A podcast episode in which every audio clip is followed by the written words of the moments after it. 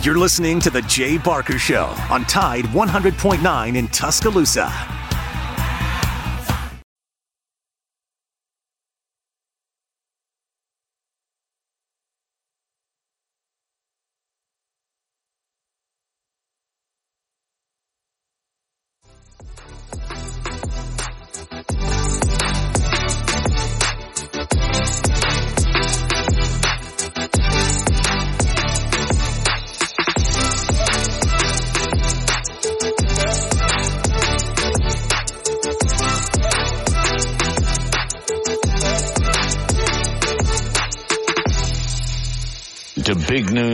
Sports on beautiful Friday afternoon in Tuscaloosa, Alabama. Matt Coulter, Lars Anderson, and Laura Lee, Laura Lee Thompson, the Bama broker.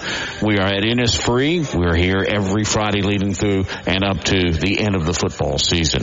Breaking news, like within just the last few minutes, Tyler Buchner has been named the starting quarterback for the University of Alabama in the game at Tampa tomorrow at 2.30 Central Time.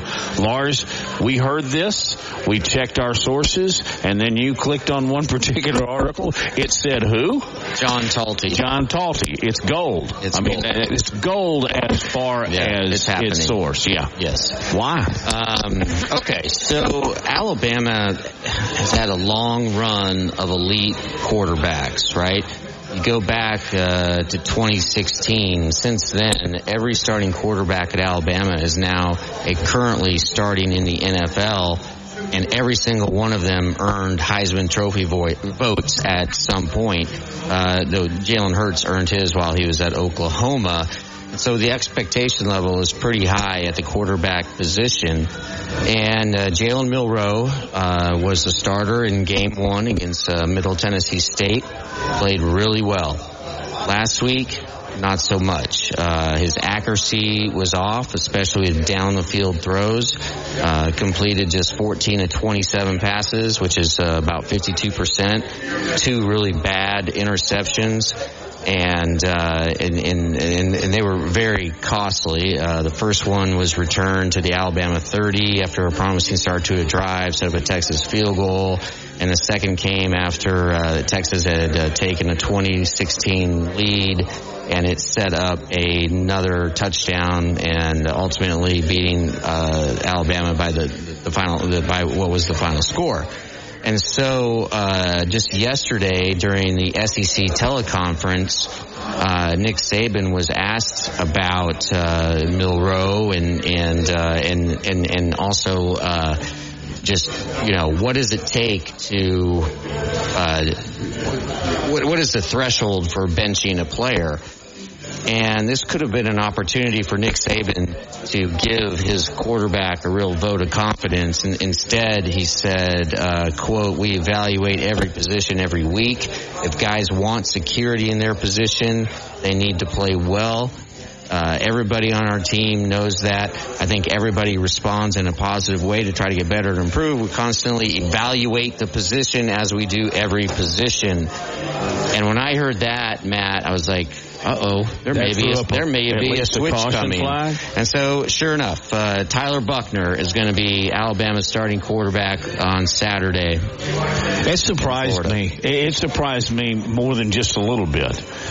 You know, you could kind of expect the change if Milroe didn't come out of the blocks like Saban and Rees wanted him to Saturday afternoon. That would have been the way I've seen, I would have seen Tyler Buchner getting back and getting more snaps.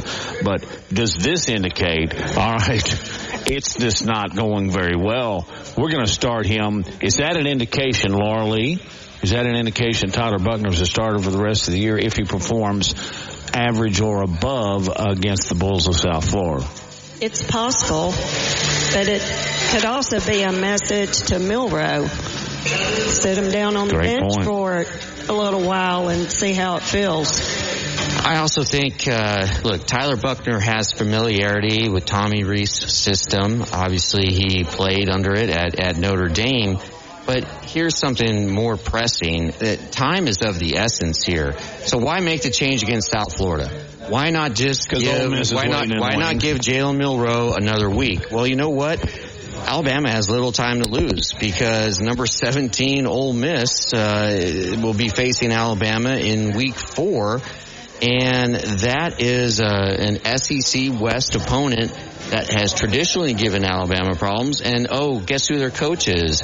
Lane Kiffin, who is intimately familiar with the uh, Saban style defense. And you would uh, you would assume that they're going to put up some points. Will they put up as many points against Alabama as Texas? I don't know, but Alabama's offense is going to have to generate uh, some points to beat Ole Miss. I mean, we were talking about on the way here, Matt, that uh, Ole Miss is a dangerous, dangerous team, and I think this move indicates to uh, all of us, or should indicate, that the coaching staff at Alabama is worried about Ole Miss and about the you lose lack the of, Ole Miss game, Lars. Season's it's over. pretty Season's- much over. Yeah, it's over. Oh. I mean, well, national championship aspirations are over. Well, you, you know, you could. There eventually there'll be a two-loss team get in here. Of course, we're going to the expanded Won't be format, this year. but um, you know they can still go win the SEC though. I mean, they could still go play in Atlanta, beat Georgia, and win the conference. Would they be? Well, that's, that's that- so that- far you know what? That's the nightmare scenario- for the SEC.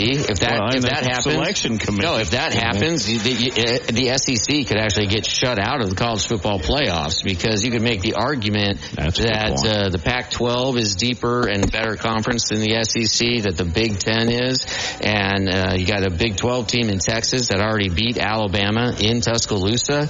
So suddenly there's not a lot of spots left in the college football playoffs. And what is, if Florida State runs the table? I mean, they've got the schedule. Yeah. What, what I wonder is if this indicates that coming off the loss, and by the way, Melrose was a stand-up guy in his post-game comments, handled himself like a very, very mature young man. But does that say, okay, first couple of days of practice, he didn't handle it well? That my read is that that that happened because you know, if he'd played really well in practice, I think he'd be starting. Am, am I overreading that? I don't know. Uh, the move does reek of desperation a Yes, little it bit. does, it does. I, because this is not a typical Nick Saban move. No. He usually waits longer than this to make a change at quarterback. And uh, but I think he looks at the schedule and he sees Ole Miss and he said saying, "Hey, we got to get our guy ready." And the thing is, I think about Buchner. He if he just takes care of the ball, doesn't throw interceptions. Those interceptions ultimately were the turning point in the game. Would you agree with that, well, that Laura Lee? and, and and just in, just you hard. can't lose. You can't lose the turnover. penalties. You can't lose the turnover battle. Yeah, but no, and lost a penalty battle too, and uh, pen, two penalties cost us scores. But um, I wonder, Laura Lee, what happens? And I, I think I'm probably putting on some binoculars here, trying to see too far. But against a team like South Florida, Buchner could have a game very similar to what Milroe had against Middle Tennessee State University, and then get slammed by Ole Miss. That's true. I mean, if he Then where are you? doesn't- If he doesn't have a game like Milroe did against MTSU, then I'd be worried. Um, Great point. I would be too. uh, you know, I think the challenge is if you're going to have to, if you're going to play Milroe, you have to design an offense that goes to his strengths. If you're going to play Buchner, well, that's different. He's he's a different kind of quarterback, and that's what I saw last week. Was I mean, why didn't you run Jalen? They didn't stop him. Yeah. Why? Why not more RPO? Why not getting Milroe out on the edge? Well, I Uh, think that's not that's not Tommy Rees offense. no. Right. Tyler And Buchner's so- the quarterback which to run leads me this to go offense. back to the spring and the summer. Yeah. What were they doing? Well- I mean, if Milroe's going to be your starter, you design the offense for that. Right. Exactly. You don't get two games into the season and go, okay, Tailor your offense to your talent. well, Right. But Nick And- Saban knows that. Well, I think Much that was part of the problem on Saturday night that that they kept changing. There was no identity there. So, um, let's see what Tyler Buchner does. Well, and, and I, I say this every day since, but the Texas defensive front is more than formidable, and they probably determine more about the outcome of the game than anybody else, including Milroe. Maybe not Quinn Ewers, because you and I he was the if, best player if there's a the fan field. club in Alabama, you and I would probably Yes. be the president and vice president. I just, I think the world of him. Um, I think he. I, I just- would. I would take him over Caleb Williams right now. You I know, the first uh, pick in the NFL I'm, I'm starting, and I, I can't believe I'm saying this because I'm old school. I don't like Tennessee very much at all. Uh, but uh, Joe Milton, I mean, his build, uh, his outlook, his arm strength. Threw an orange 155 yards or something like that.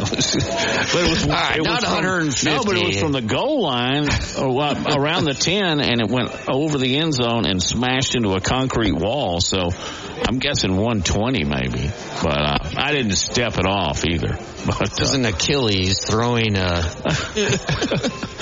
I'll throwing bet an orange, throw a football 75, 80 yards without Right, problem. we're, we're going to get a great perspective on uh, Tyler Buchner from uh, uh, one of my uh, students, and on, on the other side, and just get get the uh, temperature of uh, of uh, again just the the student body at Alabama. Do they agree in general with this decision or not?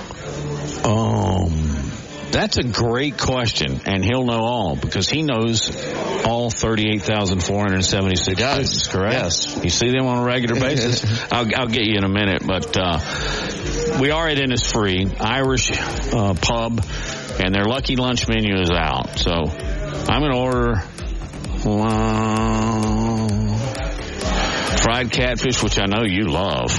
Oh God, Uh, you got some greens. not my thing. Got green beans. I'll order up during the break. You're listening to Big Noon Sports. Come by, have a beer, have a sandwich, have a hamburger. We're right here on University Boulevard. We'll be here until 2.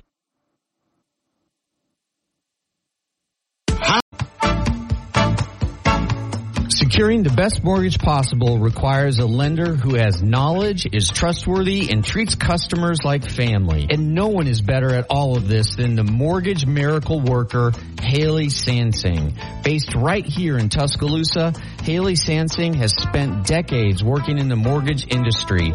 With Haley, it's personal, holding your hand from contract to close. With Haley, it's about one thing, you. Call Haley on her cell, yes, her cell, 205-792-1813. That's 205-792-1813. Let Haley help you. NLMS number 230376. Tide 100.9 Tuscaloosa weather. We'll maintain the chance of a few passing showers this afternoon and tonight. The sky occasionally cloudy. The high today 83, tonight's low 69. Tomorrow mostly cloudy. A chance of showers, maybe a thunderstorm in spots. The high 84. I'm James Spann on the ABC 3340 Weather Center on Tide 100.9. It's 86 degrees in Tuscaloosa. Covering SEC sports like kudzu on the roadside. This is Big Noon Sports. And we're coming to you live from Innisfree right here on University Boulevard. Drop by the Lucky Lunch Special where uh, you get a meat and three for nine ninety nine. I don't know where you can get a, better deal than that. But we are going to be here until two. But you should be here this weekend. Uh, come on by tonight. I know a lot of uh, you students, maybe Peyton, will be uh, will be here tonight. But um, if I were over in this area, in fact, a lot of people will be because the game's out of town. The whole student body doesn't go. Uh, this would be a place to come watch the ball game. Yeah. Speaking of students, Lars. Yeah, join us now is uh, one of my students, Peyton Davis, who is a junior out of uh, New Orleans. He's a uh, news media major with a sports focus. So, uh, Peyton, g- just give us before we dig into your analysis here, and, and we're going to use you as a representative voice of the entire student body. Yeah, yeah, yeah. you're speaking for thirty. 2000. So get ready, buddy. Um, yeah, just give us a little bit about your background. What led you to come to Alabama? Well, uh, I have a big family sort of background here at University of Alabama. Um, being from New Orleans, being around people always say, "Why didn't you go to LSU?" Stuff like that. Uh, couldn't dream of it. Um, uh, most of my family is from here, and I grew up diehard Alabama through all the Saban era and all that. So that was really my experience growing up, and that led me here. And my um, background trying to be a sports analyst, journalist, whatever, is uh, I just knew from a young age. I remember sitting in the car with my mom in like second grade, just being like, I feel bad for people who don't know what they want to do with their you know career experience because I know this is what I want to do. So um, hopefully this is a good experience for me, and I'm trying to get um, on 90.7 here in Tuscaloosa. Um, the Capstone is student run WVUA FM uh, on Saturday mornings from 8 to 10. You know, previewing the college football day. So uh, it's been a lot of fun getting experience on the radio, and I'm looking forward to more of it. What was your experience like on Saturday night during the game? Uh, well, I, you know, sitting from the student section is a really interesting, you know, sort of perspective because you kind of get the end zone view, you kind of see all of it. And I think the thing that stood out to me the most um, leaving that game was just the difference in, and really just the, the way the gap is closed between the SEC and every other conference in the Power Five. Because you see Florida State push around LSU like they did, you see Utah push around Florida, Texas pushed around Alabama in the second half. I mean, we couldn't run the ball, you know. In the first, I think the first quarter, you know, McClellan got off to a really good start, but you know, that, like you said, um, Matt, before the break, is uh, you know, Texas has a lot of experience up front, and they're, uh, they're all juniors and seniors out there, and they're grown men, and they really have a strong. That's the difference between this Texas team because they're usually good in the skill positions, but on the front lines, the way they're able to push around an um, Alabama offensive line that's in terms of average size bigger than like any other NFL line is pretty remarkable.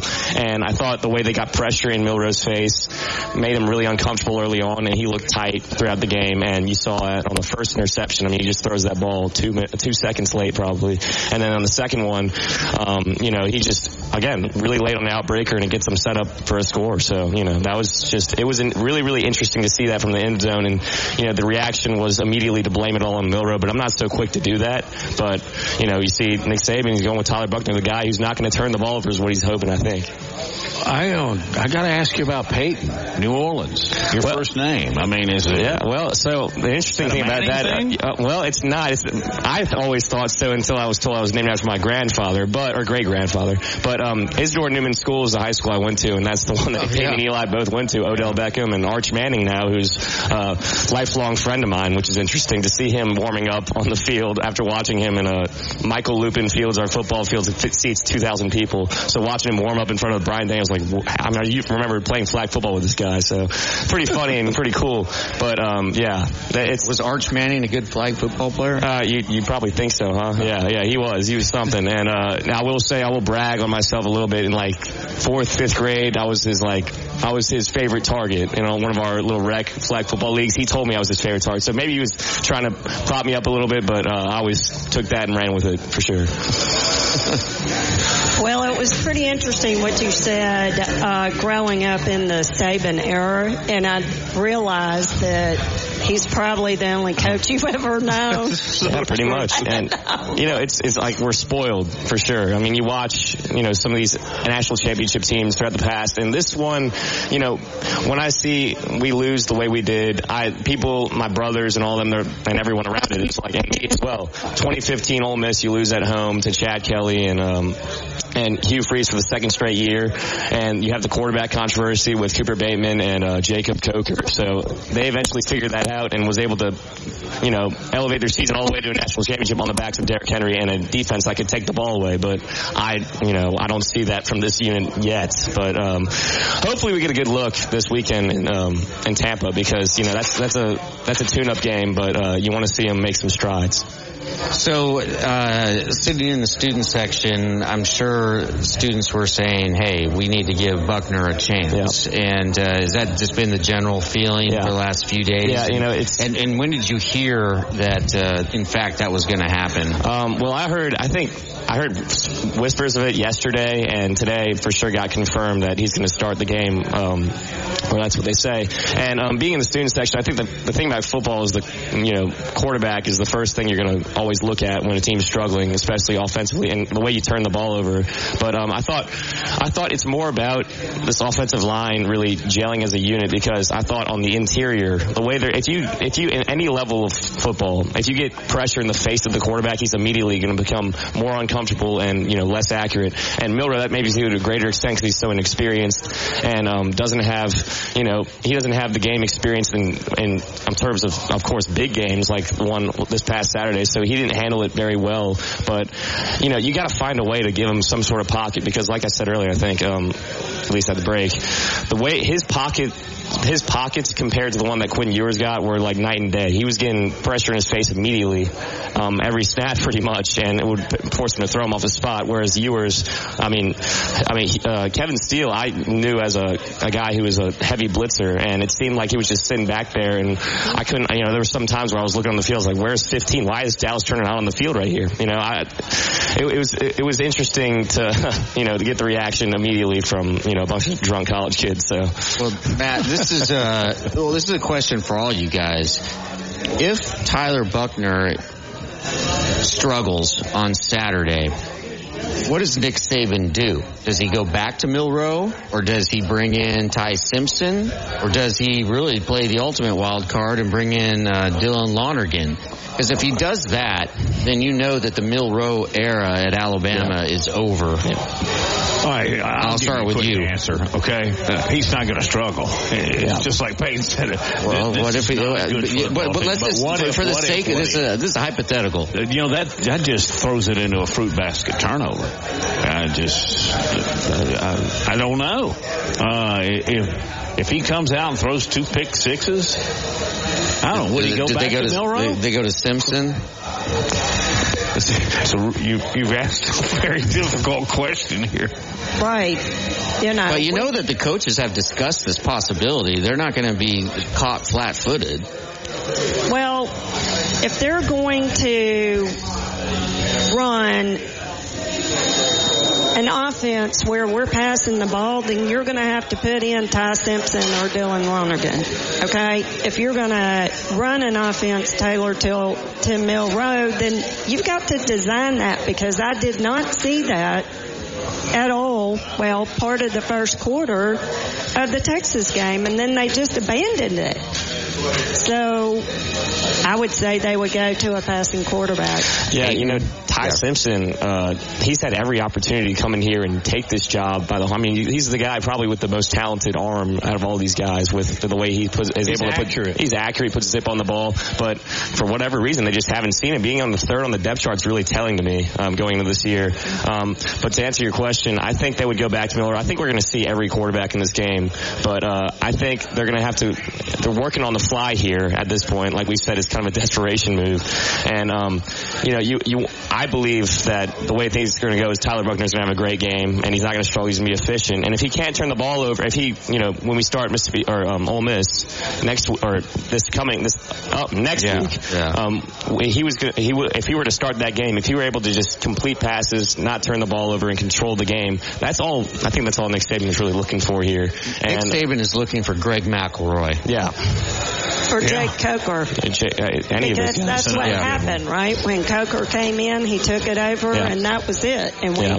won the championship. As we get like just two weeks into the season, it just makes me realize how difficult it would be to play quarterback in Alabama when you look at the last four. Yeah. I mean, Man. how do you? They're all in the NFL. Yeah. I mean, that's like trying to follow the Beatles. Yeah. Yeah. I mean, what are those Fab Four? Three of them are uh, uh, were first round draft picks, and the other one is the second highest paid player in the league. Did not look good last night, no, by the way. No, he didn't. No, but Jalen Hurts. No, he yeah, did. I just think the way Milroe, his feel for the short and intermediate passing game is just not it's what, not, it's not what they're looking for. Yeah. And I think the way that these old Saban team, like you talk about Jay Coker, the way that team was predicated on running the ball on early downs and then taking shots down the field, whether it's to Ardarius Stewart or whoever it was.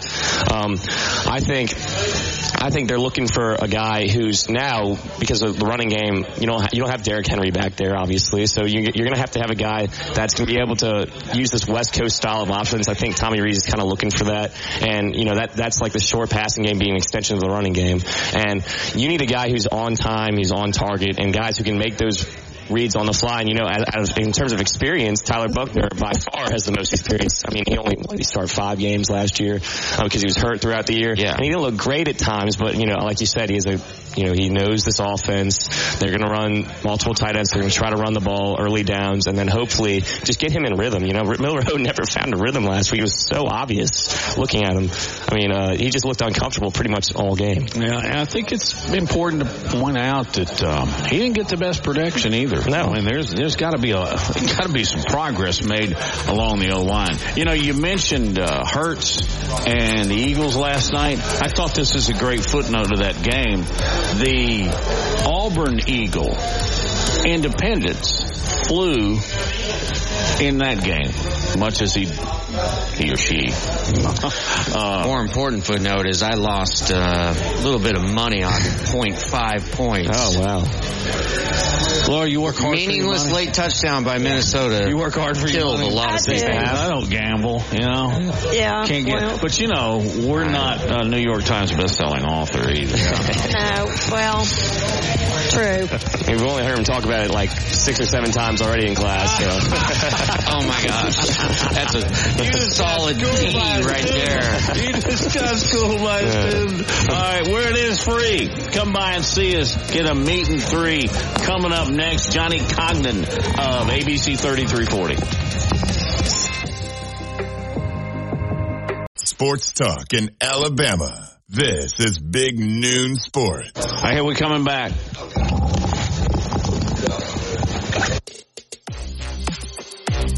Live from Innisfree drop by, grab a burger, grab a cold beer. They have an unbelievable selection. Of course, they can make your favorite toddy too. And uh, got the meat and three. It's all going on. Lucky Lunch is uh, very, very popular here, particularly among the students, I would guess, Peyton.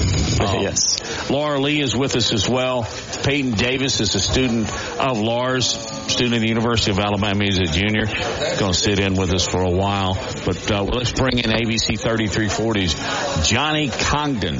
Johnny, it's Matt and the gang here at Innisfree. You should be over here having a cold brewski. well, technically today is my Monday, so uh, I'll have to refrain until next Wednesday and Thursday. Thanks for having me on, guys. Absolutely. Well, the news is broken. Tyler Buchner will start against South Florida. What are your thoughts, Johnny? The first thing that I thought of is just what has Ty Simpson done in the last six or seven weeks to play himself out of this position because I I was pretty confident leaving the spring that Tyler Buchner was going to, or excuse me, uh, Ty Simpson was going to be the quarterback of this football team if something like this happened that Jalen Milroe faltered. And obviously, I don't want to pin everything on Milroe from last week's game against Texas. That being said, I mean, two of those interceptions he threw were absolutely backbreaking, changed the momentum of the entire game, both in the first half and in the second half. And I believe a change is the right decision. Now, I just never would have thought it would have been the transfer from Notre Dame to Tyler Buchner. I thought Ty Simpson was the guy. Uh, you know, he's all the intangibles. And uh, unfortunately, for people that thought that that was the route, um, he's played himself out of that opportunity. And good for Tyler Buchner. Obviously, has a relationship with Tommy Rees going back to his days in South Bend. And now he'll have an opportunity to hopefully get off on the right foot against an inferior South Florida team. And then a week from Saturday, Lane Kiffin comes to town and they have an opportunity to beat Ole Miss, and Buchner will be on a national stage on CBS at that 2:30 game. So I mean, but here we go. Season starts now, now or never. Yeah, Johnny, uh, you made a good point with Ole Miss coming up. Do you think that is what forced Nick Saban's hand here? Because this does seem uncharacteristically early for Nick Saban to make a move like this. Yeah, I think throwing Buchner into the fire Ole Miss week that that might have been not the smartest play. So I feel like you got to give him a week to kind of get his sea legs.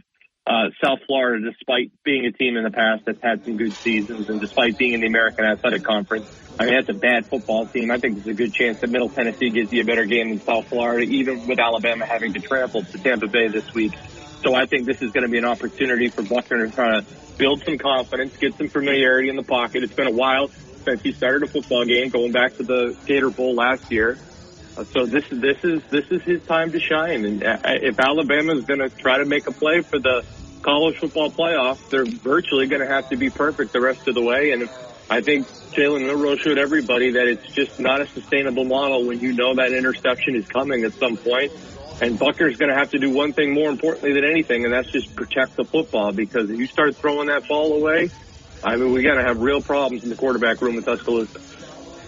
Yeah, Johnny, um, uh, you talked about how limiting the turnovers is the most important thing. Uh, to me, this this move lowers the ceiling. If this if this is a sustainable move, it lowers the ceiling of the offense, maybe. But do you think that's really what Nick Saban is looking for and needs? Because you saw this defense. You know, you held um, Texas to like 13 points before the fourth quarter. Of course, they broke down at the end.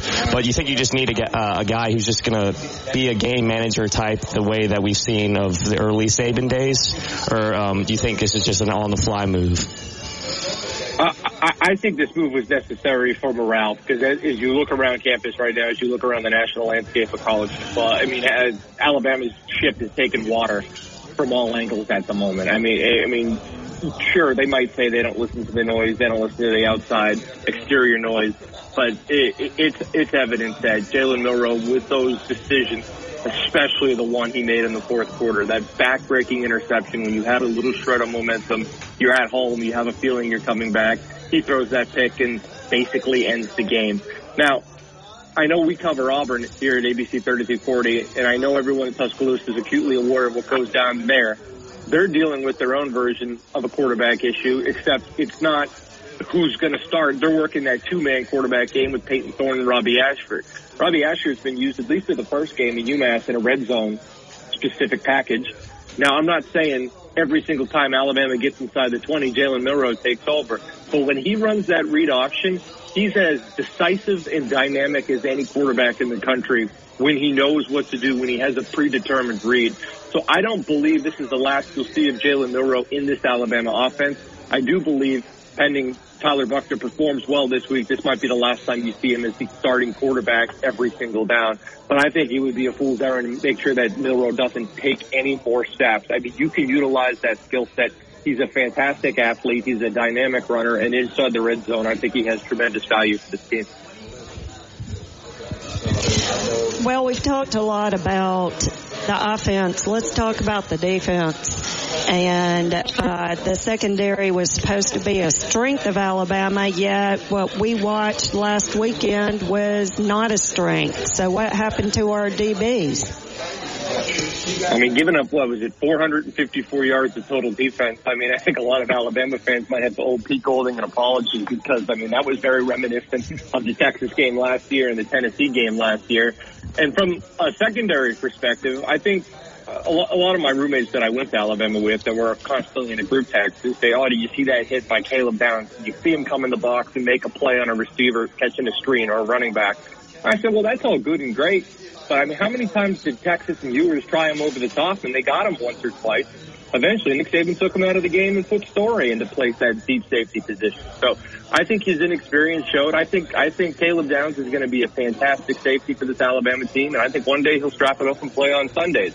But you saw that lack of experience, and it was exploited last week with Texas. And I, I think Kool Aid had a good game when I went back and rewatched the game. I don't think that he was one of the issues, and I think uh, Arnold had a decent game, especially tackling. So I, I think Alabama's got to generate pressure. I mean, you can only cover for so long against elite teams with these five-star receivers running four threes and four fours. Dallas Turner, Chris Braswell, and those guys, you have to be able to generate more pressure than they did.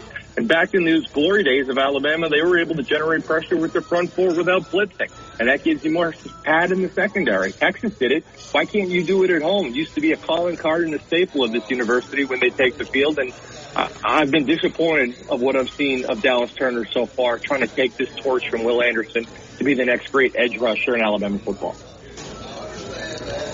Is South Florida, I mean, is a road game? Do you think this was intentional? I'm going back to Buchner here, Johnny. Um, sure. I, I think getting away from the Alabama crowd, getting away from the students, and then making this decision and letting it out to the media, I, I think that's a, a very savvy move on the part of the Alabama coaching staff. Yeah, I mean, I hate to make pro sports comparisons all the time, but as, as a boxing guy and someone that follows the Red Sox, there's so much negativity so much criticism and so much passion around that ball club that sometimes when things aren't going well at home, the best thing that can happen for you is to get on a plane, fly somewhere else, get, take care of business on the road, and kind of hit that refresh button. And for about a week straight now at Alabama, ever since the clock hit triple zeros against Texas Saturday night, it's been woe is me, end of the world fatalism. And let me tell you right now, there is a lot of football to be played. And there's a lot of noise out there that, of course, we all hear because it's what we do for a living. But I think the best medicine for this Alabama football team right now is to go on the road to a very, very below average football team, which South Florida is, and go put up 55, 60 points and just hit the reset button. Come back, get ready for an Ole Miss team with Lane Kiffin. You win that game at home on national TV. Before you know it, you look up, you're three and one maybe Buchner has some real confidence. The receivers are making plays. There's a couple sacks on defense, and then you start feeling yourself again, and you get ready for this stretch run on the SEC. So I, I 100% agree, Matt. I, th- I think this was strategic, and I think that hopefully Saban is pushing the right buttons if you're an Alabama fan. Johnny, uh, final question for you. Uh, have you had a chance to go back and look at the tape of Tyler Buchner at Notre Dame, and uh, what are your expectations of uh, how good he can play? Well, after the spring, when he transferred to Alabama, I went back and I watched that Gator Bowl game against USC. Uh, USC South Carolina, I should say, the SEC USC. And the one thing that stood out to me was just his ability to run the ball out of the pocket, be able to scramble a little bit and improvise. And I thought he was the best player on the field that day. And that was a shootout if you go back and watch that Gator Bowl from a year ago, last January.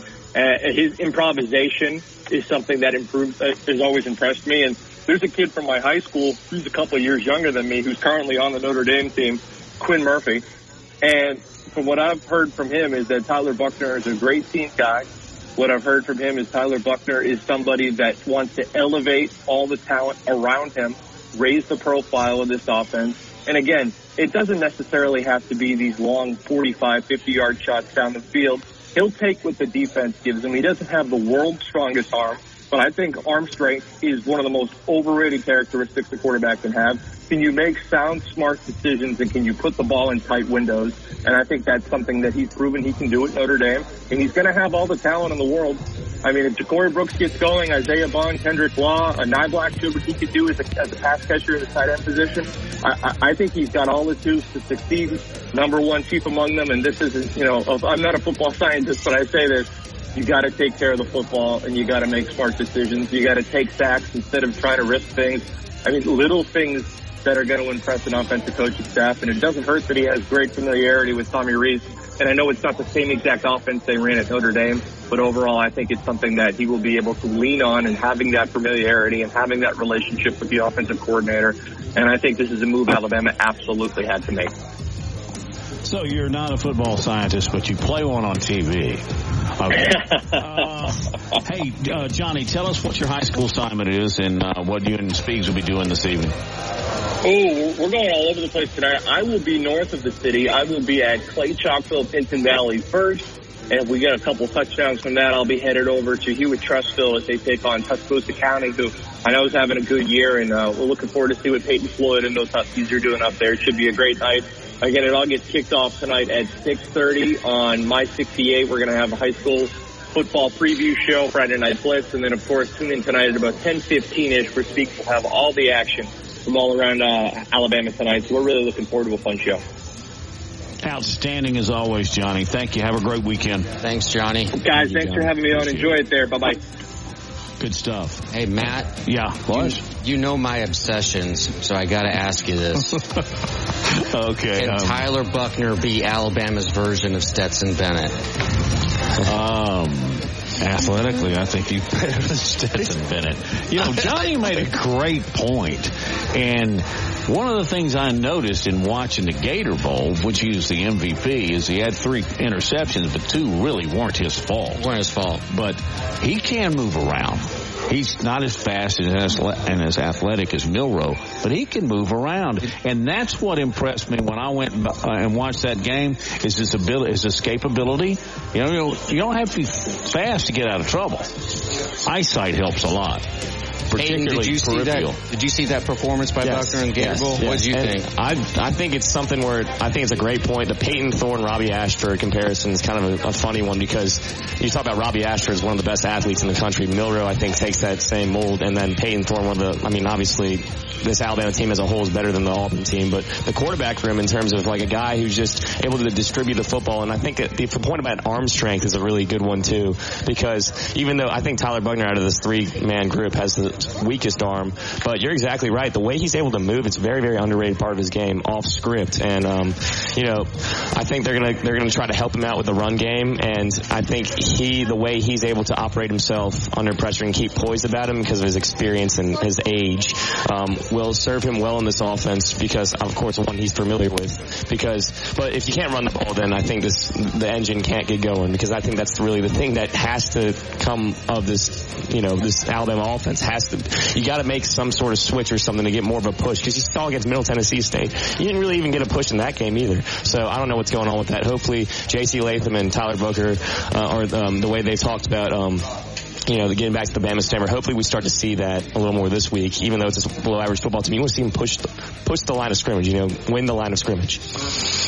It's a meat and three. It's the Lucky Lunch, and it's available right now here at Innisfree, right here on University Boulevard. We're going to take our break, get back, have some fried pickles, and uh, continue our talk. In case you have just tuned us in and haven't been all over your social media pages, Tyler Buchner will start against the Bulls tomorrow at 2.30, Alabama football. Back in a minute.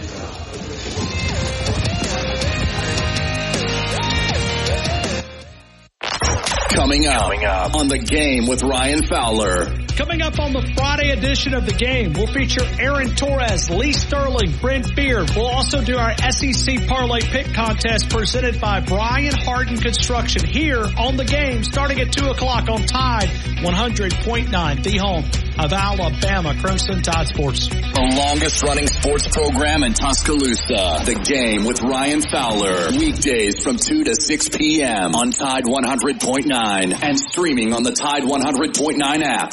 Hey, this is Reagan, owner of R&R Cigars, the Cigar Mansion in downtown Tuscaloosa, located at 2703 6th Street across from the Home 2 Suites. Come down to R&R and see why we're the ultimate cigar and bourbon experience. With over 165 bourbons and five private barrels, our selection of bourbon is unmatched. We have the best cocktails around and our cigar selection is legendary. Our lounge and service are world class. Come and experience the luxury of the mansion and see why it's a world-renowned cigar and spirits destination.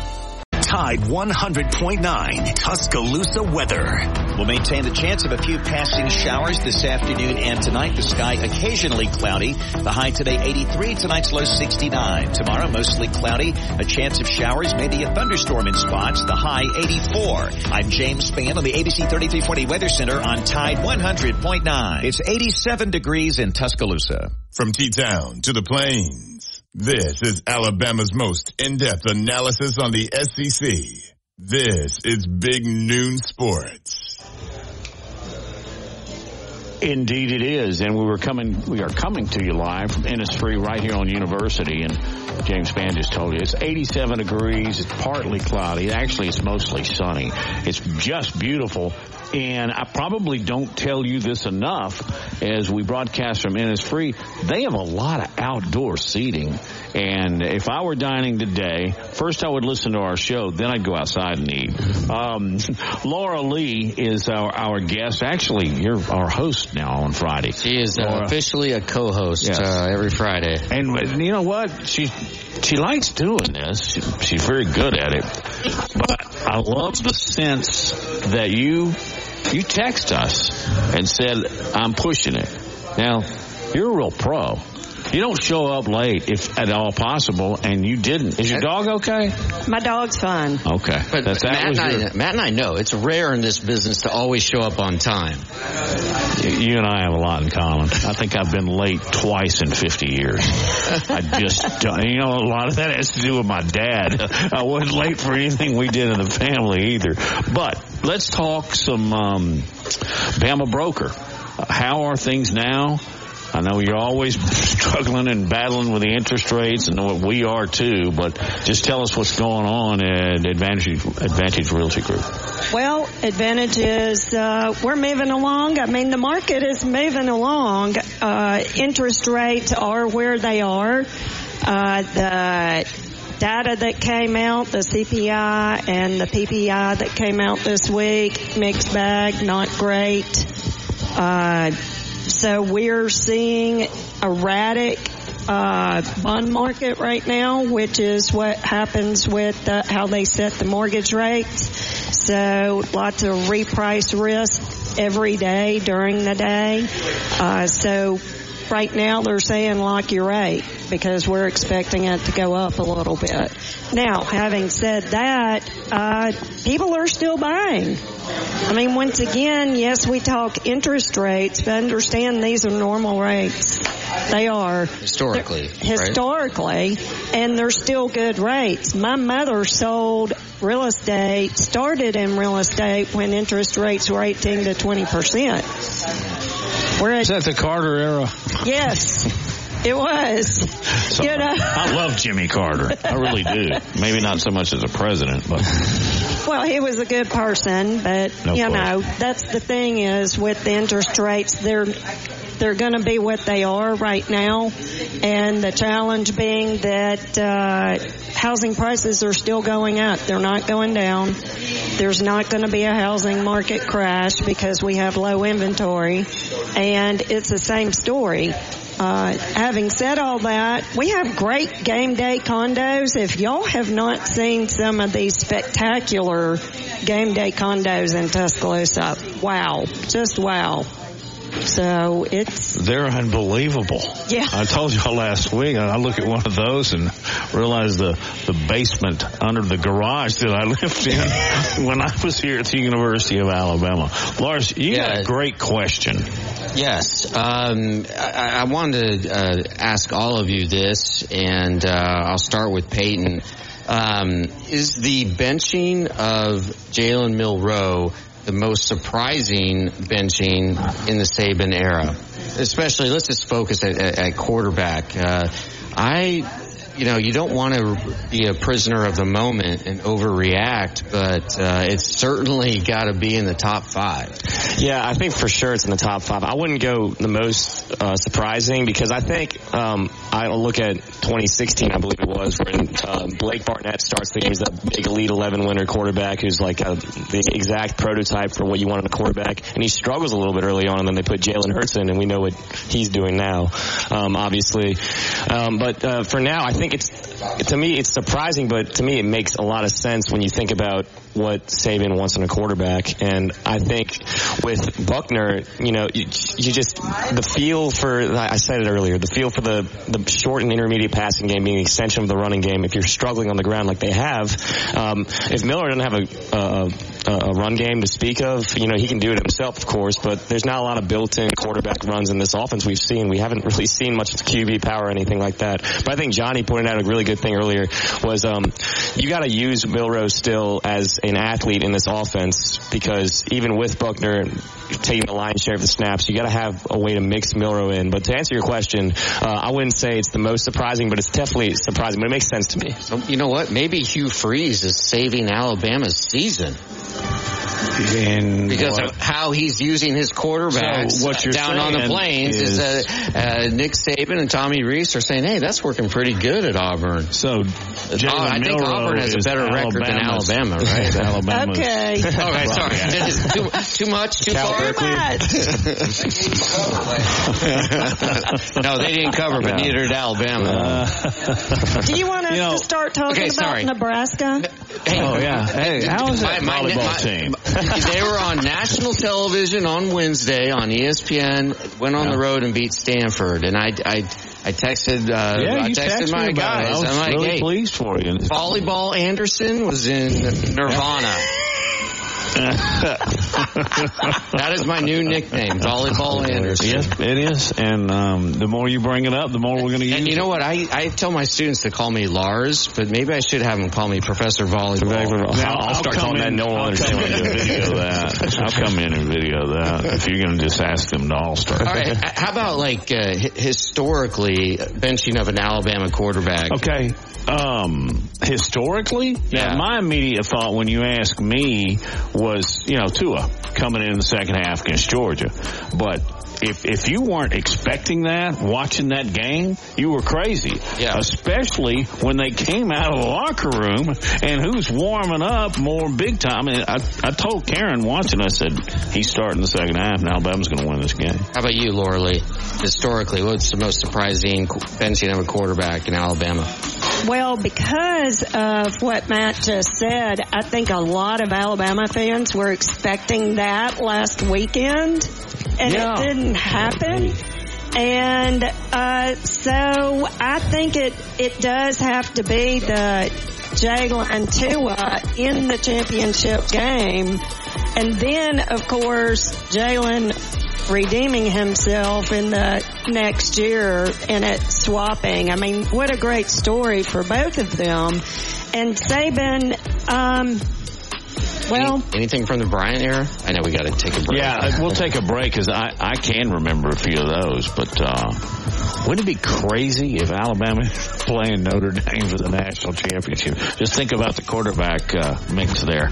All right, uh, we're live at Innisfree. We'll be here for another hour, but you should be here all weekend serving up some cold beer and great cheeseburgers. We'll be back with more Big Noon Sports.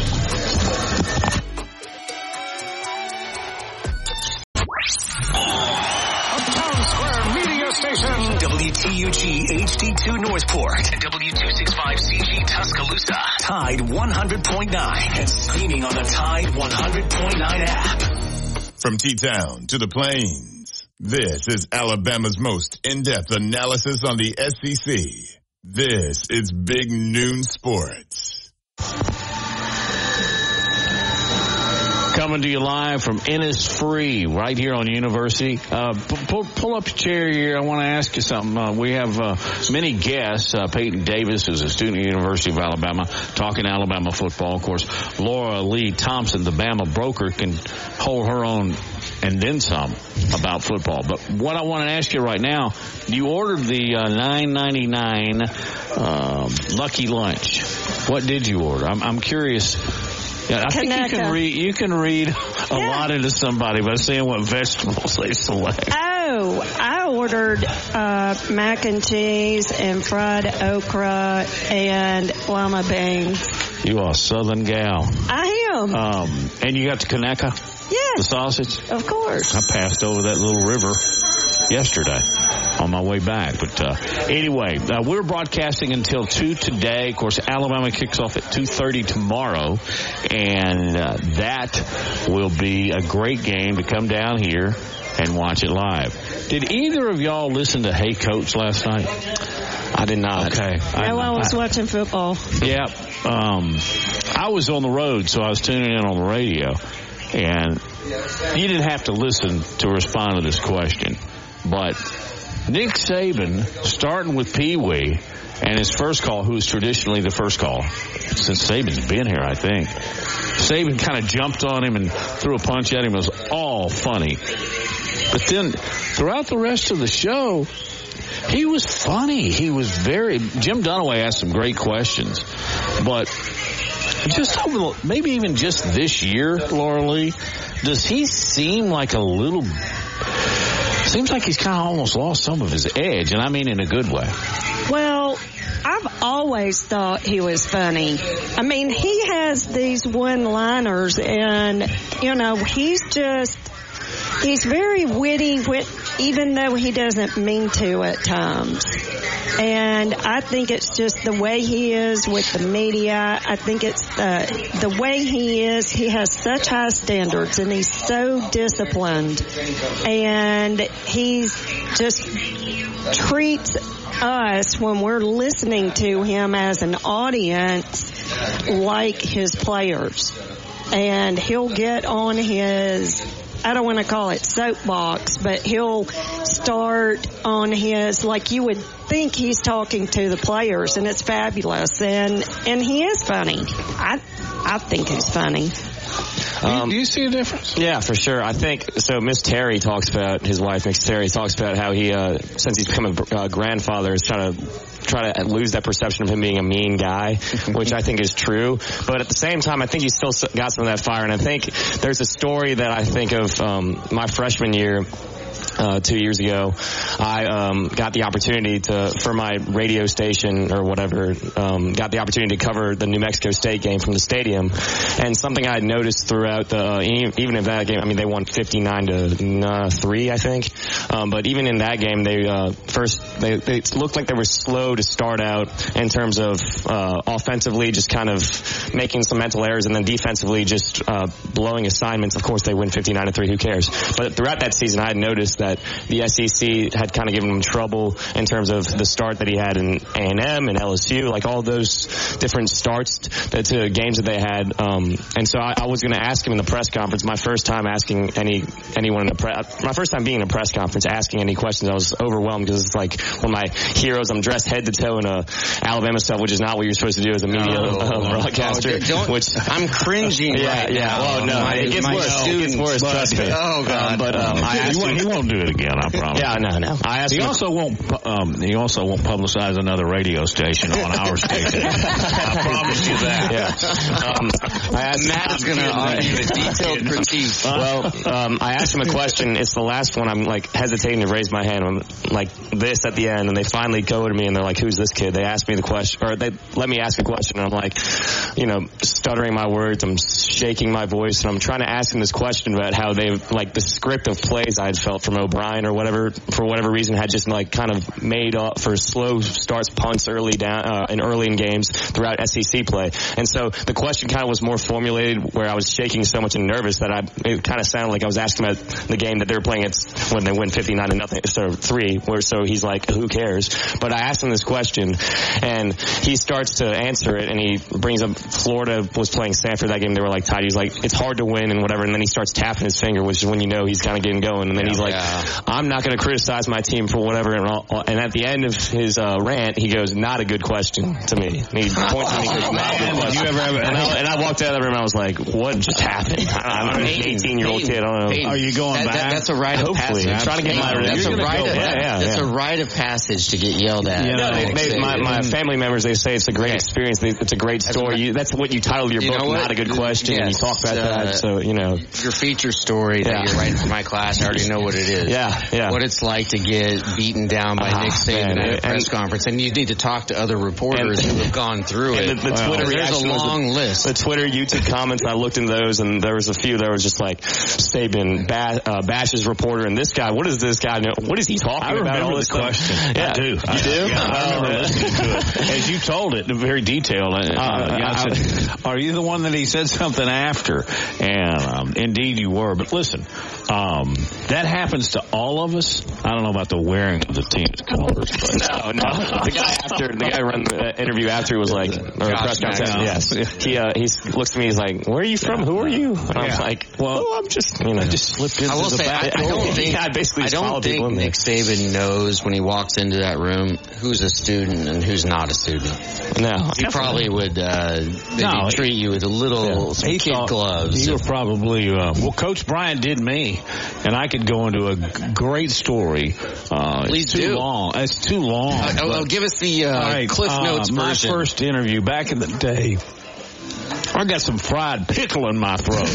Um, yeah, that, it, that, it's got some Okay. kick to it. It's, Yeah, it's Laura Lee's favorite. It's, it's really good. Um, I love but, it too. Um, it was my first time being in television, local television here, because Coach Bryant would do his regular news conference, and then he would break off and he would let all the TV anchors get a one-on-one. And of course, I was last in line because I was the new kid. So Herb Winches and Mike Hogewood and Scott Hunter and all of them went first. And they got there, you know, and he was not in a good mood anyway. And when he was not in a good mood, he didn't give really detailed or lengthy answers. Yeah. But he was giving them enough to get by. And then I got up there and I was like you.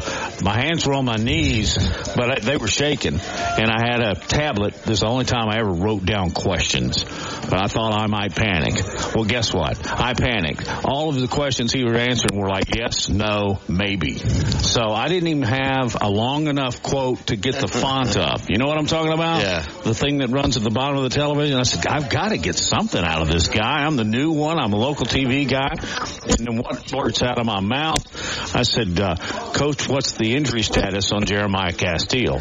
Well, he hated to say anything about any injured player. He felt like ever was, ask a coach about he- injuries, no, Matt. No, well, it was my. I was 21, um, but anyway, he looked at me like this. You know those cold, steely eyes. He looked at me, and I thought, I'm a dead man.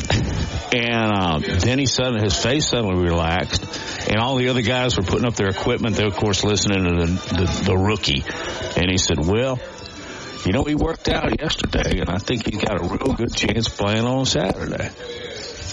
The whole room just dead quiet. Why in the world did you tell him that? First of all, what a dumb question, but then he answered it. And I knew that he knew that he needed to throw me a little bit of a break. Otherwise, he he, would have a bone. He, he you did because he, he he literally could have broken my confidence forever. And that may have happened, but let me tell you, next time I ever ask anything remotely dumb, he tore my head off. Told me to get a new camera once. He said he was looking old. Mary Harmon says I'm looking old, man. You need to get a new camera.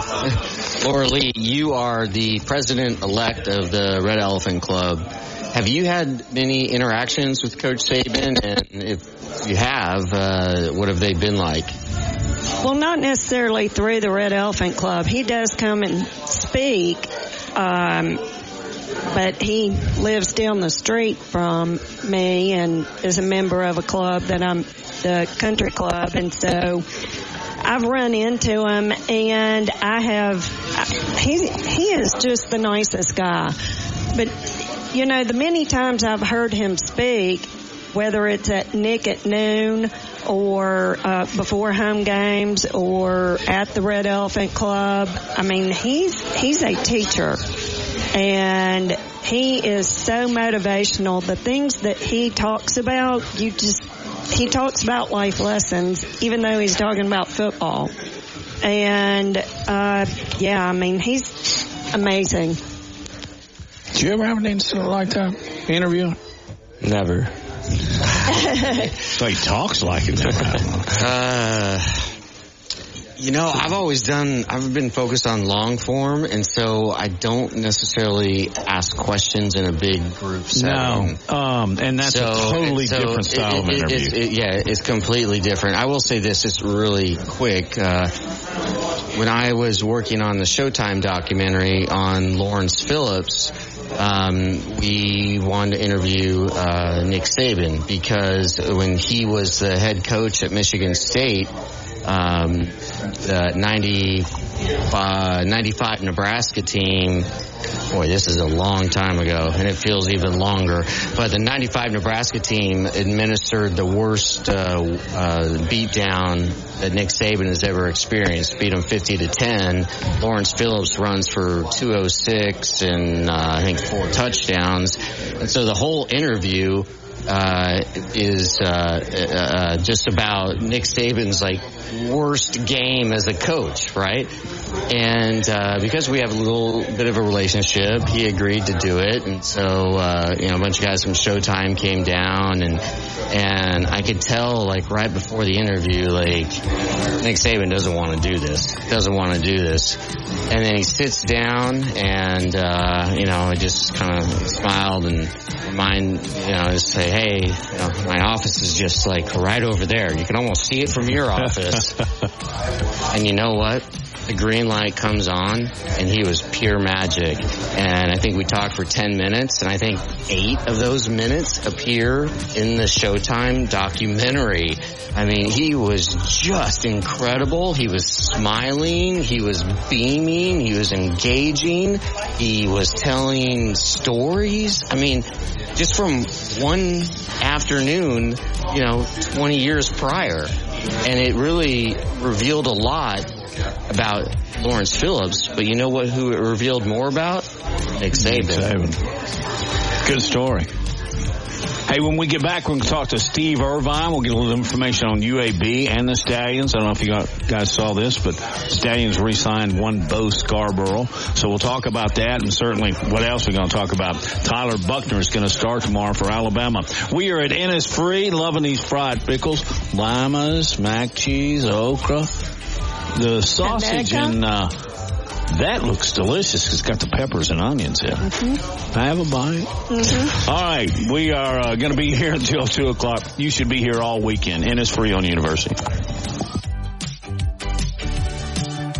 Laura Lee Thompson is known as the Bama Broker. She's a Tuscaloosa native, an Alabama graduate, and the only realtor in town with Wall Street experience. A skilled negotiator, Laura Lee knows how to buy low and sell high. And the Bama Broker isn't just going to show you houses. No, Laura Lee is going to educate you on the market, guide you to homes that fit your budget, and teach you how to sell your home for its maximum profit.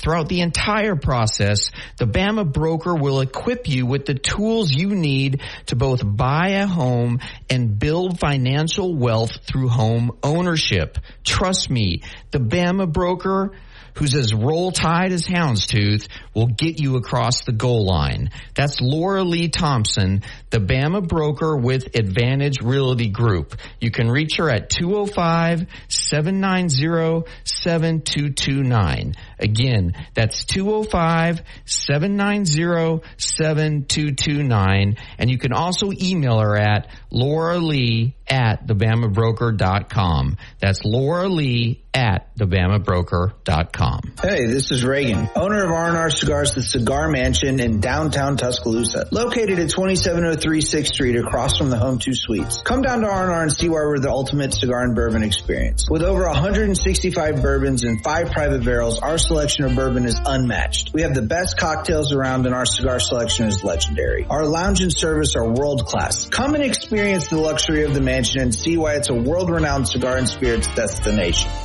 Tide 100.9 Tuscaloosa weather. We'll maintain the chance of a few passing showers this afternoon and tonight. The sky occasionally cloudy. The high today 83, tonight's low 69. Tomorrow mostly cloudy. A chance of showers, maybe a thunderstorm in spots. The high 84. I'm James Spann on the ABC 3340 Weather Center on Tide 100.9. It's 89 degrees in Tuscaloosa. More big noon sports coming up.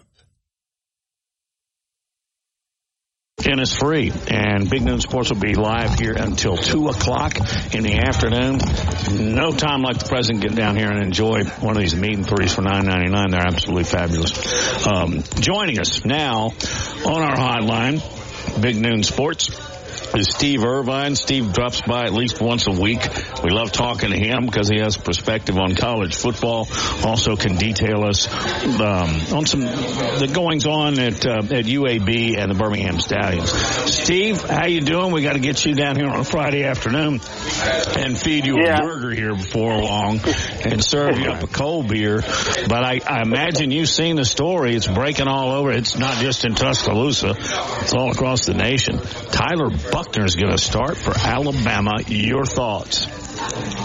Uh, I, I I thought it was April first when I first saw it. You know, I mean, because I, I'm the way I figured it, if you're not going to do it, you know, during the game on, you know, the last, you know, last Saturday when he was when Milroe had some struggles, that I was a little surprised by that. But you know, I, I don't know. I, I mean, I, I think they're searching, and and uh, you know, we'll see if that's. um you know, see if that's the answer, you know, and, uh, you know, for, for their sake, I'm sure they hope it is, but, you know, we'll see. But I, I am, I am surprised at the time, but I really am. Do you think uh, this move reeks of desperation, or wh- what's your analysis of it? Oh, I, I think that, that absolutely uh, reeks of desperation. I mean, just seeing where the, the you know where the struggles were, and, and again, I don't understand. I mean, there was times last week when when I felt like, um, okay, now's now's the time to give him a chance. You know, just throw him a chance, and maybe you know maybe it's a, one of those situations where you want him to come in and have success, you know, right away, and and you know maybe they didn't think Texas, you know, that that setting was the right you know, right opportunity to throw him in the middle of it. But you know, this is a guy that's, that's you know played at Notre Dame, so it's not like he's you know it's not like they're doing this with uh, you know D- Dylan Lonergan or, or, or something like that. So that's why I was a little surprised. You know, I felt like there was a prime opportunity last week. It's at the end of the first half, and Milroe had his struggles, and they and Alabama got the ball back late, and and I felt like uh, that that that would have been a prime opportunity to throw Buchner in you know, give him a chance to sort of get his feet wet a little bit in that on that last drive. You know, just you know, just to see what he could do there. And then you know, if he has success, then then great. You go into halftime and, and you you uh, do some things to get him ready for the second half. If he looks like he was struggled or or you know, kind of um, overwhelmed a little bit, then you go back with Milroe. I thought that was a sort of a good opportunity that uh, that they that they wasted at that point. And you know, and it's easy to you know, it's easy to say it from, you know, 100 miles away instead of right down there in the middle of the, of the action. But I, you know, I thought that would have been a good chance to, to, you know, get him a, get his feet wet a little bit here in, you know, in Tuscaloosa. So, but we'll see. I mean, but, but it, it does seem desperate. Uh, but, uh, you know, we'll see, you know, and, and I, you know, the thing with Milroe that I felt like last week, uh, particularly with watching him was he just, he can make plays. He just his, his making decisions are tough. I mean, there were so many times I can't tell you how many times where he would drop back and and I would literally be sitting, you know, when I was sitting in the end zone up, you know, up high and all that kind of stuff. But I kept saying, you know, get out of there, get out of there, get out of there, get out of there, and, you know, with his feet, you know, make plays. And when he did, he he had success, you know, and so I think he just, you know, he was almost like the situation where I felt like you tell him, you okay, son, you drop back you look at your first read. If it's not there, you just go be an athlete. You know, and, and uh, so you know he struggled. Uh, so you know we'll see. We'll see. This might be we might be talking this time next week about how great a move this was. We you know we don't know. Well, while Milroe struggled a little bit, I would say that the offensive line struggled a lot, which led to Milroe's uh, not playing well so I didn't see any rotation of players. Uh, would you have, uh, is that due to depth and the lack of depth due to NIL or uh, something else? You talking about up front? Yes. Yeah, I, I, I think it is. I mean, I think that there, that there is a lack of depth there, and I don't know, you know, I, I don't know exactly why, uh, but you know, they have, um, you know, and the problem I think with them up front was I thought there were times during the game where where they played well, uh, you know, blocking for the run, you know, and now now that was early, you know, and and and when when Texas realized that they, you know, they they, they could pass rush, that you know they kind of took things away from uh, you know away from them with the run, but but you know I, I feel like they just um, they're struggling so so much with in, in the pass rush right now, and and a lot of it is I think they're they're they're not as quick up front as you know they're big. You know, obviously a lot's been said about the size, and they're huge, but they don't move as well. And and and yeah, the problem is there's nobody behind them pushing them to to say, okay, well, you know, hey, we're struggling here. Let's put the other three, or you know, put the next guy in at, at a spot, and they just don't have that right now. And you know, that's that's hard. You know, and, and you're right, especially in the state of NIL. A lot of the guys that might have been there pushing you know, or, or see see better opportunities. I'm not talking about just Alabama. I'm talking everywhere. You know, just see a better opportunity and they go somewhere else. So, you know, we'll we'll, we'll see. I, I, again, I think there are some pieces there, and I, I I did like the way they blocked against the run at times. Uh, you know, like I say, particularly early, but uh, they just got to get better. You know, the, the pass blocking. Yeah, uh, I think so. I hate to keep bashing on Milroe because he seems like such a stand-up guy, and uh, the locker room seems to love him.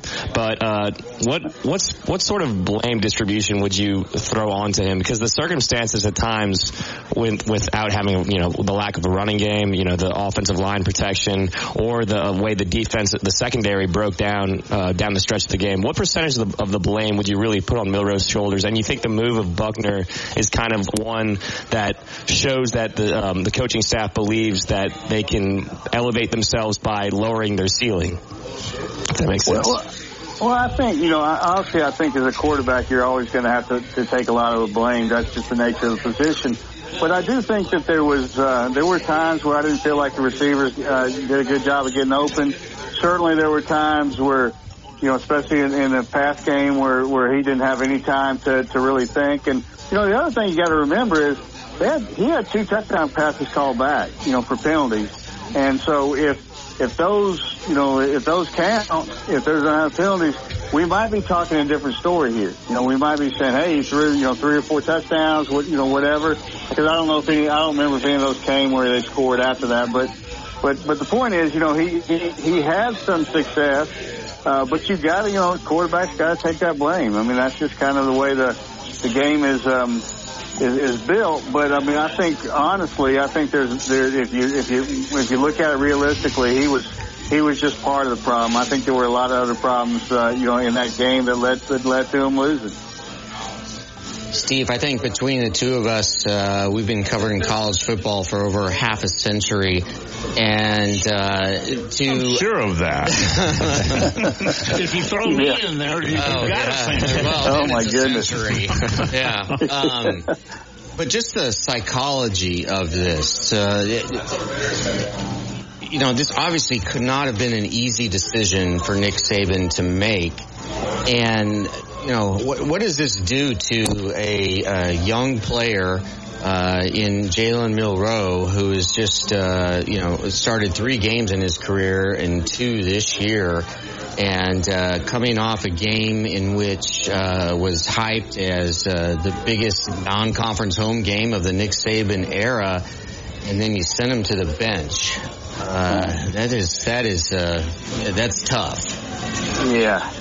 I think you know this as well as I do, Lars, it is it depends on the kid. I mean, there's there's been kids that uh, that have you know take this situation and it's going to make them better. You know, and it's going to make them, you know, they're, they're going to say, you know, screw that coach. I'm going to show them that you know I'm the guy, and they're going to work like the Dickens to get back out there. And when they do, they're going to be a different guy.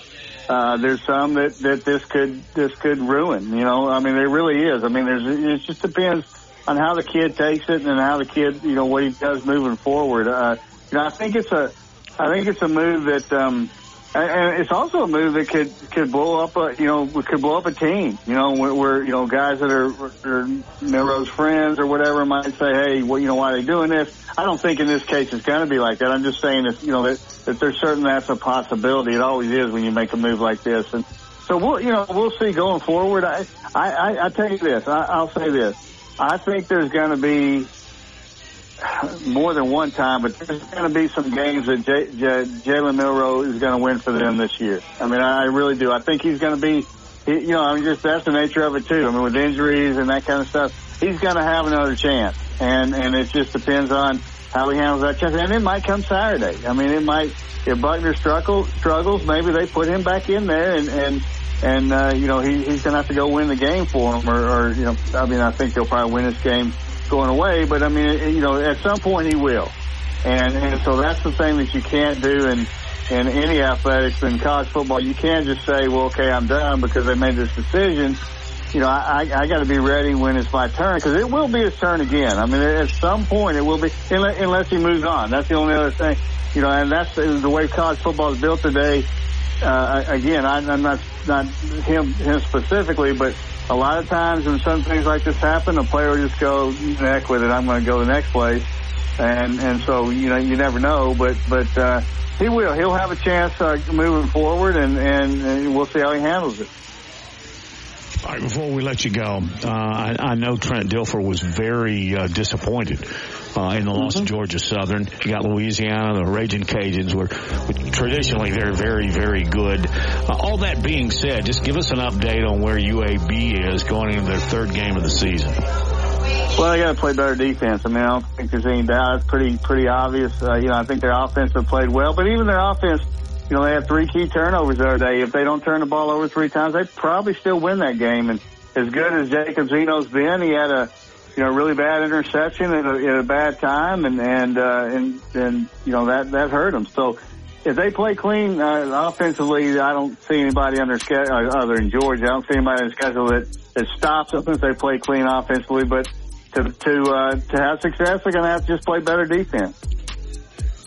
All right, well, uh, where, what, when, how, and Tim Stevens and uh, the new website you guys got going. Yeah, MagicCityImpact.com. We've got a, a really good start on it. It's been we've been uh, alive for a week, and uh, really I think have done some really good work. And uh, come uh, come follow us there. Always a pleasure. You're very generous with your time. Best to your family. Have a great weekend. Uh, appreciate it, guys. Have a good weekend. All right. You bet. Coming to you live from Innisfree.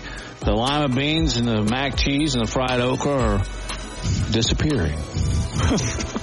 uh, we're also uh, going to order up some burgers here. Got cold beers. We are live at Innisfree Irish Pub right here in the middle of Tuscaloosa University. Come by and see us as we continue for yet another quarter. Live from Innisfree. This is Big Noon Sports.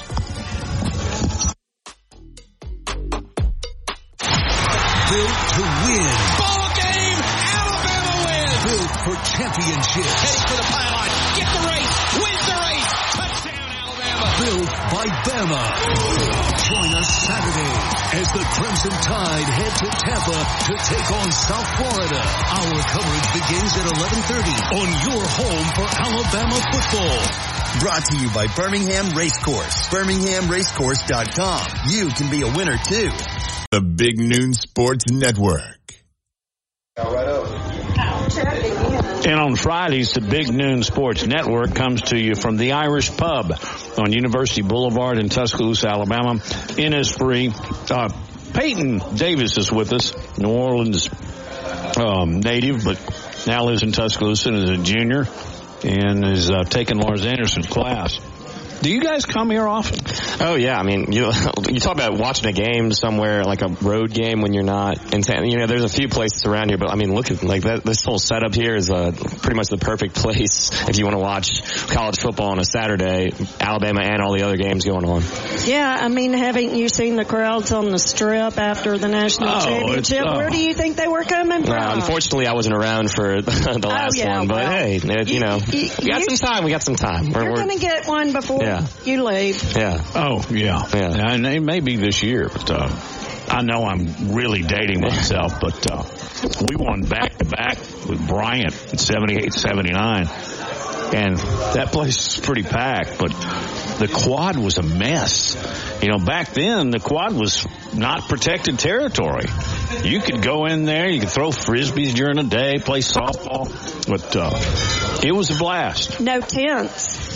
No, they didn't allow no, tents or no, anything nothing. back then. No, Nothing. now you couldn't do that, but you could, uh, you know, play at your leisure. But uh, no, you couldn't park a keg in the middle of the quad back then. You talk about Uh, you talk about- coolers. now coolers were okay. You talk about pretty pla like college game day when it comes to Tuscaloosa. Whenever it has the backdrop of Denny Chimes and stuff. I mean, is there really a better backdrop for a college game day?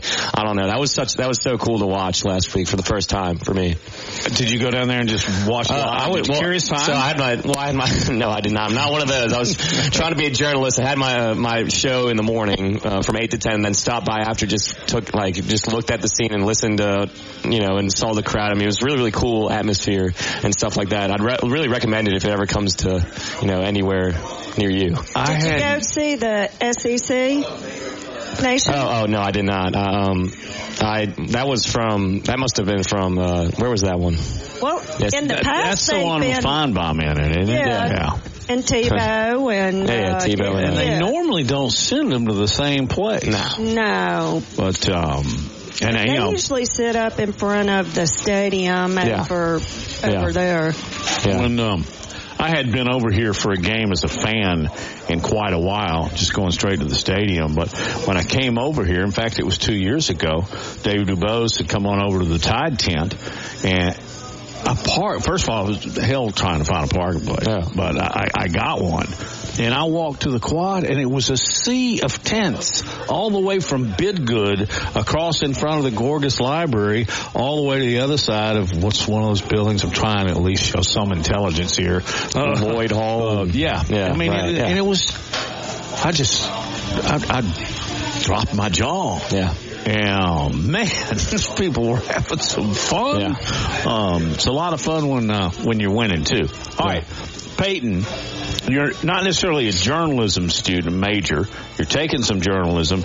You're a marketing major. What did you say your minor uh, was? News media major with okay. the sports focus. So not exactly marketing, and then uh, communication okay. studies. Golly, uh, but you and I took a lot of the same yeah. courses. Yeah. But uh, I wanted to ask you candidly do you, do you remember Deion Sanders? I mean, it was way before your time as a player, right? Yeah, as a well, yes, it was before my time as a player. But of course, you know, I know Deion Sanders. Yeah. I mean, that's one of the most, you know, in terms of football, that's one of the most notable names in the last fifty years, at least. You know, would you say that um, in the overall Laura would you say in the overall picture of college football right now, is he just below Nick Saban as far as recognizability? Recognizability, yeah. Is he? Maybe in that I way. I, want to say I, it. I was afraid you were going to say like in coach, and I was going to ask you what you were smoking. But yeah, I, you know, I think everybody knows the story of Coach Prime, as he likes to be called now, and uh, you know, back in the day when he was Neon Deion or, you know, prime time, whatever you wanted to call him. He was a great player and now we're, uh, we'll see how great of a coach he is. He was able to take two of our assistant coaches yeah. away that should be here. Yeah. Uh, which hurt, but you know, he's got a good story going. He's got some great players, yeah. and we'll yeah. we'll see what happens now. Um, he, in my opinion, needs to tone it down. Yeah, no, I agree. But like you talked about turn, uh, return on investment for Colorado. I mean, they you know oh. bring out the Brinks truck oh, to get yeah. this guy in there, and I mean their notability on the you know day to day sports talk has been, I mean, nationwide. Everywhere I turn, I mean, ESPN or you know any of these other stations, they're they're talking about Colorado, who was one and eleven last year which, you know, would you believe that? But yeah, I mean, some of the athletes they have on that team is just, it's, uh, really impressive the way they've able to, you know, it just shows the transfer portals just like goes to show the impact of that on college mm-hmm. football and I can re- retool a team, but I don't know if they're quite ready to compete for a Pac-12 title as some people are saying. So I agree to the point, the tone it down point, I agree completely because, you know, there's a lot of hype for a team that's probably going to finish the year around 500. It's good. Opinion. It's good to hear that from a younger guy. Yeah, because, because you know they jump to conclusions. Uh, a lot of yeah. them, a lot of them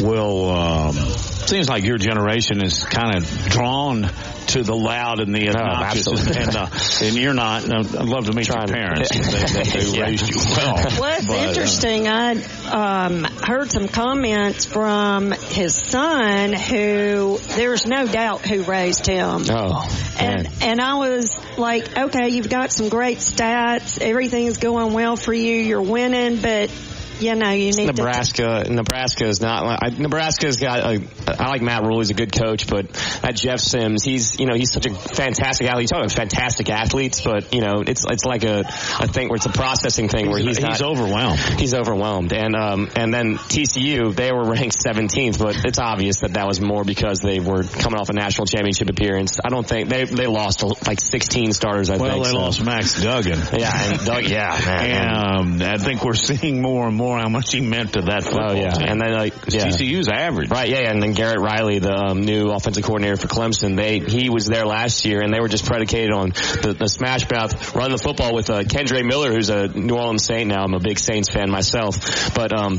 him, and then um, throwing to Quint, throwing deep shots to Quentin Johnston, who's also in the NFL, Max Duggan. You know, that, that was sort of the identity, and you see that now. It's just kind of like on, on it's a totally night and day situation with them.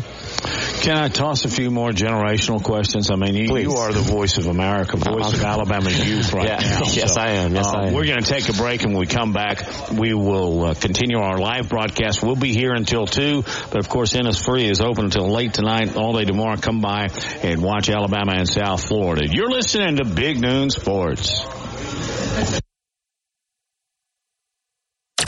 Go inside the Alabama Crimson Tide with the Gary Harris Show. Hey everybody, coming up Friday on the Gary Harris Show. It's the TGIF edition. You know what that means? A lot of fun, including our Alabama football trivia contest. We'll be giving away another great prize from T-Town Menswear and T-Town Gallery in the University Mall. My SEC point spread predictions. Plus, Adam Amin, Brett Pritchard with the Auburn Report and more. We'll have a lot of fun. Catch the Gary Harris Show Monday through Friday, 9 to 11 a.m. on Tide 100.9 and Tide100.9.com.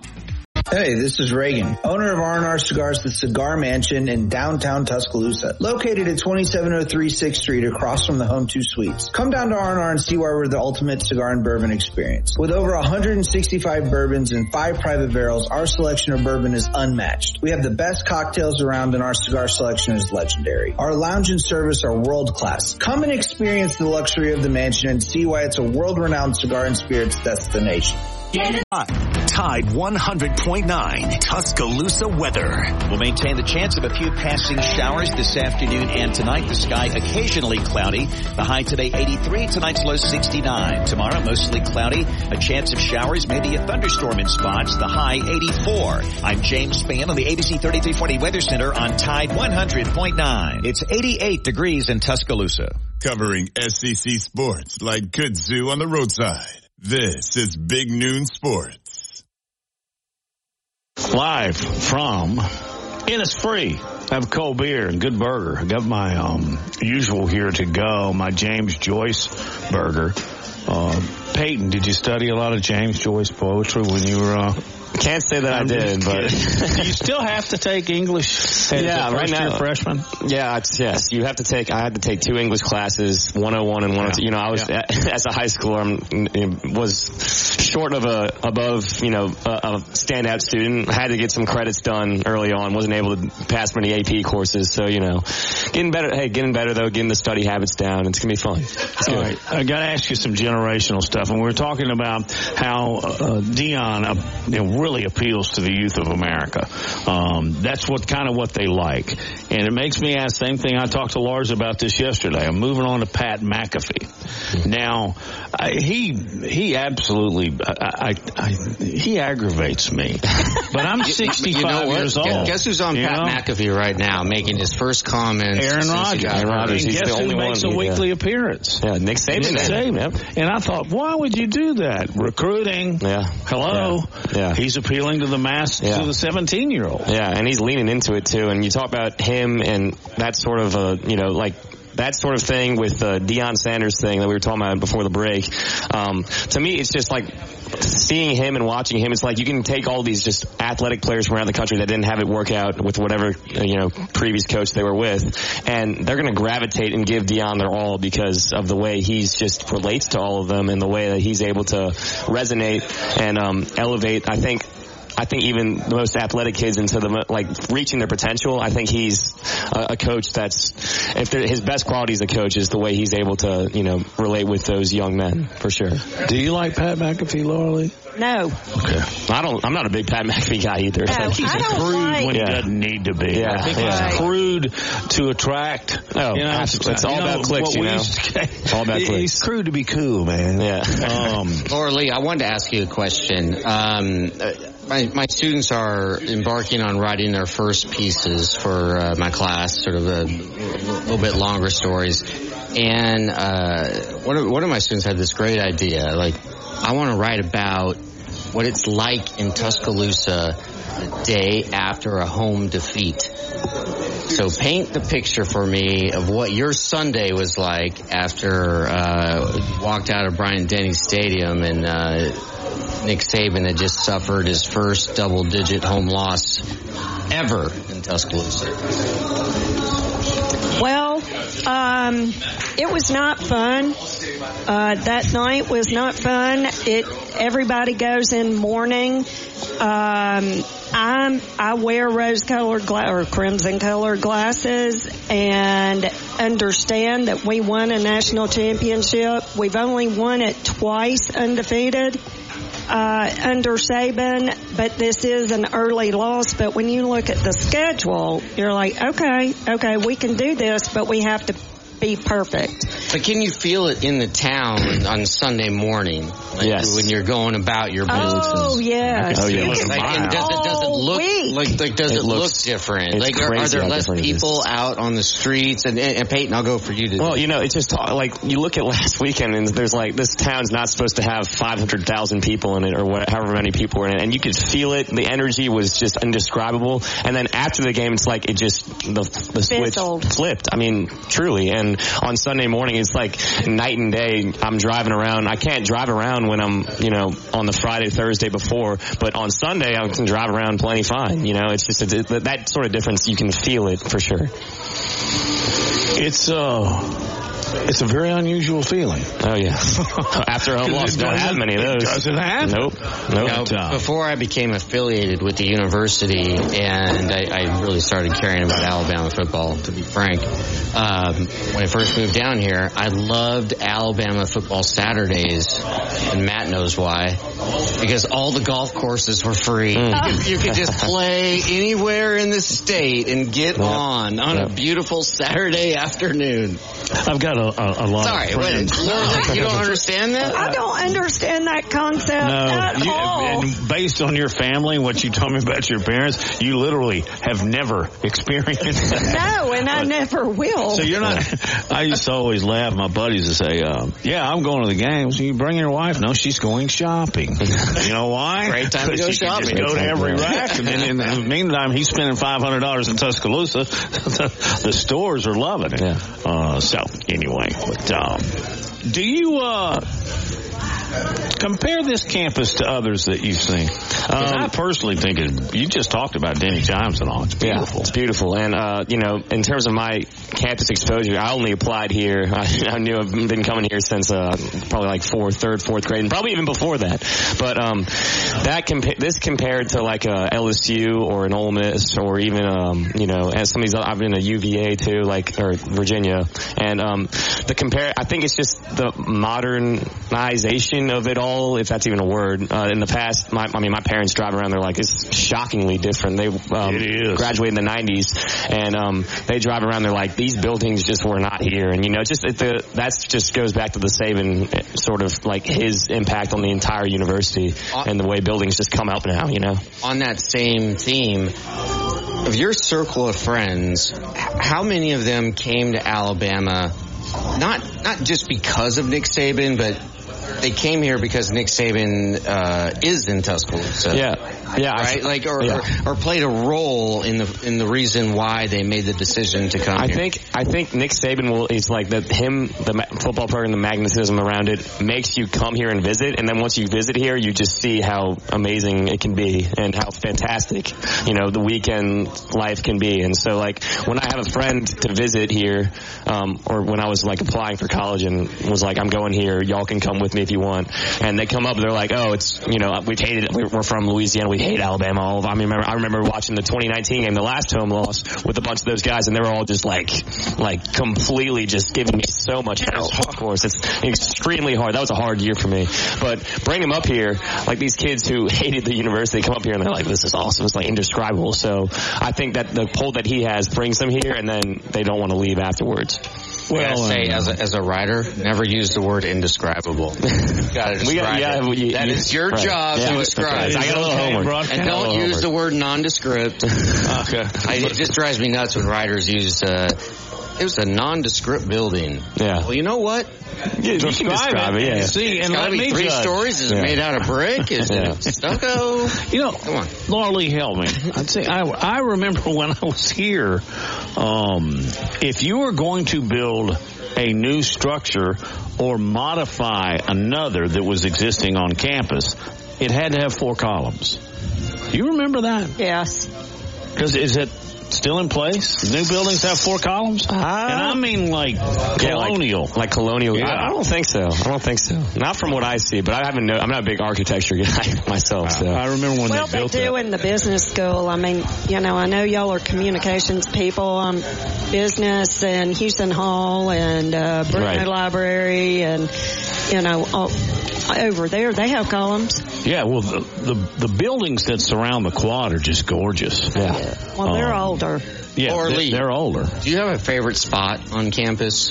just from your days of being a student here, living here now, and Bidgood Hall.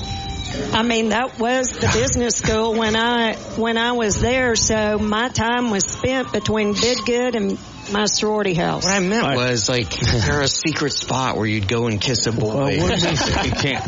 It's not elementary Not school. in my sorority house, that was for sure. No, I, that's still that is still not allowed, is it? No, not really. You can't do anything but enter the parlor. Is that right? If you're Pretty a guy, much. Yeah. You're Pretty not- much. you can't go No, upstairs, not- you can't do can any- go yeah, upstairs, but the Phi Mu house is in all the magazines for a reason. It is absolutely Don't they? gorgeous. They pay extra to have it white, don't they? Like the, uh, No. the five, they don't. Oh, I thought that. I might no, have just but heard we're that. only one of three white houses Yeah. on campus. Yeah. Yeah. So when we Oh, really? rebuilt, we got to keep it white. Now, in our It's a great house, chandelier, by the way. you'll, you'll been in there. appreciate this. Our chandelier is from the Waldorf Astoria. Mm. There you go. That's Phi Mu. when I was about uh, a dilapidated hotel in New York City. you know what I'm talking about, Laura Lee. Yes. It, it used to be great, Oh, I right? see. Back in the That's That's 70s. probably but- why we have their chandelier. you know, when I was here, Reese Phifer was called the old Union Building. You remember that? Yes. And uh, it was the communications building, which it is now. Yes. But the wall, the honest, the paper was pulled, you know, being peeling off the wall, and uh, the floors were kind of dingy, and the stairwells, and of course, Reese Phifer uh, is a palace now. But you you would go to I wouldn't go that far. and uh, well, yeah, you're right. I've seen your office. My office. No, you, you know what? Peyton was just in my office, Yeah. and uh, my up. my office is bigger than my first apartment in New York City. That's amazing. Really? that and. Anyway, and the old Union building with communication students was kind of rowdy, you know? Almost going back to the spitball days. Um, and then I minored in marketing, and we'd be and we'd be over there at the old Union building. Part I walked into Bidgood, and I thought I was attending a funeral. Yeah. well, we're you serious. guys were ser- you were serious. Uh, I made it through with a marketing minor. Hey, what a fun show! Thanks, Yeah, babe. awesome. I really appreciate y'all having me. Laura Lee, tell everybody when they reach out to you. I know they want to more and more every week. Well, you can reach me on social media at the Bama Broker or my website, thebamabroker.com. Those are the easiest ways. My phone number is 205-790-7229. Tyler Buchner wins big. I think he's going to play really, really well, and I think this is going to be Tyler Buchner's team moving forward. I can't believe I'm saying that. I can't believe. Yeah. I was, it, it still But. I really, Yeah. th- th- Nick Saban made this change for a reason. Yeah. And you know, when he usually makes decisions like this, it's odd how often they work out. Yeah. All right. This may be, uh, literally, this may be uh, the last uh, two hours is when we figured out when Alabama won the national championship. We'll remember. Hey, come by and see the folks at Innisfree. We'll talk to you all Monday. Hi, Barry Buckner.